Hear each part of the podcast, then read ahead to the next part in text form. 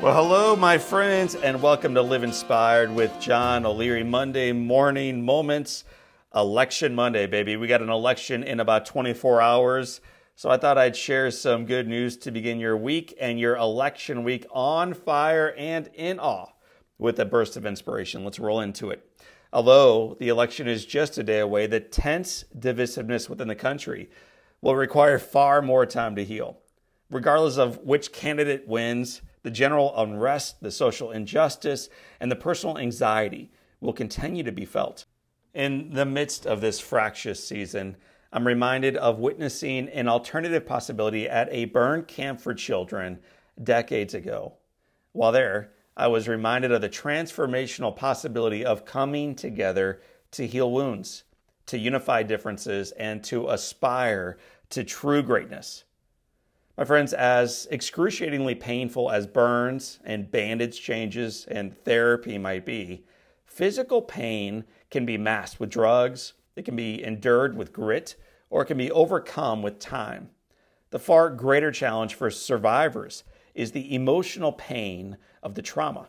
It is the agony of completely losing who we thought we once were and what physically defined us, and then the challenges of accepting the scars we now bear and the person we've unwillingly become. It's the affliction of entering rooms and feeling the stares from others, hearing whispers from curious children, and the inevitable shushing shh afterwards from their parents, quietly telling them, shh, don't point.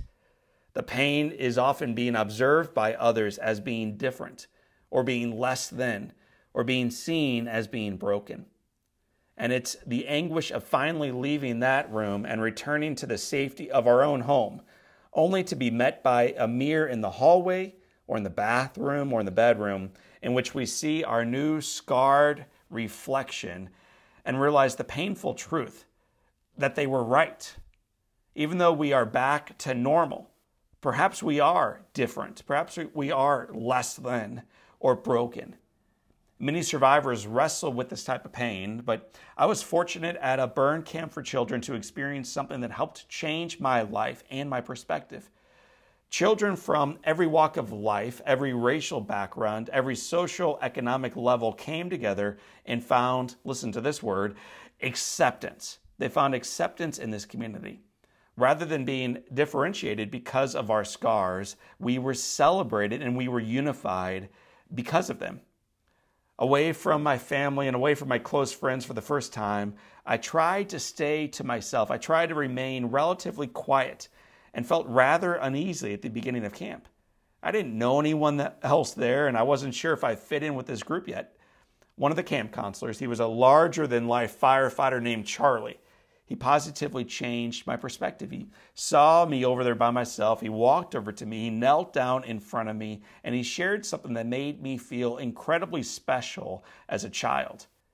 Charlie said, John, out of every kid in this camp, out of every firefighter here, out of every nurse and every camp counselor here with us, I'm most glad that you're here. He then put his massive hands on my shoulders and told me to look around. And then Charlie asked a question John, do you see all these different kids? Do you see all these different adults? Do you notice that they're all getting along? They're all having fun. They're all happy. I looked around, I saw the smiles, I heard the laughter, and I nodded back at him. John, we are one while we're here. It's not in spite of our differences, but it's because of them. In this sacred place, we don't use stories or scars to belittle, but to elevate. We accept our differences, we embrace them, we belong here, all of us. And no one belongs here more than you. This conversation occurred more than 30 years ago. It changed the way I interacted over a weekend with other kids. It changed the way I viewed my scars when I got home and it continues to change and guide the way I move forward and connect with others as a man. My friends, in a season when we have come to define ourselves far more by political leanings than by our humanity, we need this reminder. In a society that is breaking itself down to the least common denominators by focusing on our differences, we need this reminder.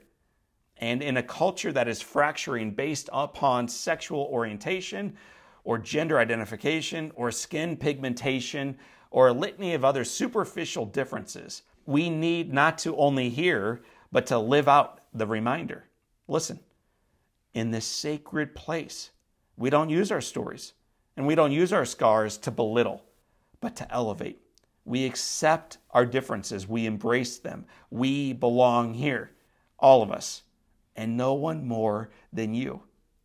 Regardless of our personal political leanings, my friends, or the result of tomorrow's election, let's commit to becoming the type of people who make room for disagreements. In a season of elevated emotions, let's choose to be the type of individuals who feel so strongly about what we vote for and what beliefs guide our lives that we can actually accept learn from, and actually be made better because of someone who has a different opinion than ours. And in a season of discord, disgruntlement, and anxiety, let's be reminded that rather than becoming overly animated by outcomes politically, it's far more important to become the kind of person within that country who strives faithfully to make their community, their family, and their life great. For it is not politicians who make a country great. It's the people. It's the people.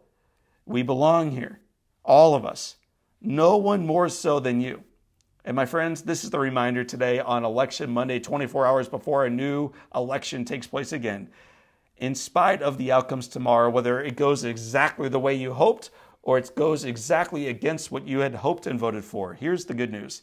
Even still, the best is yet to come.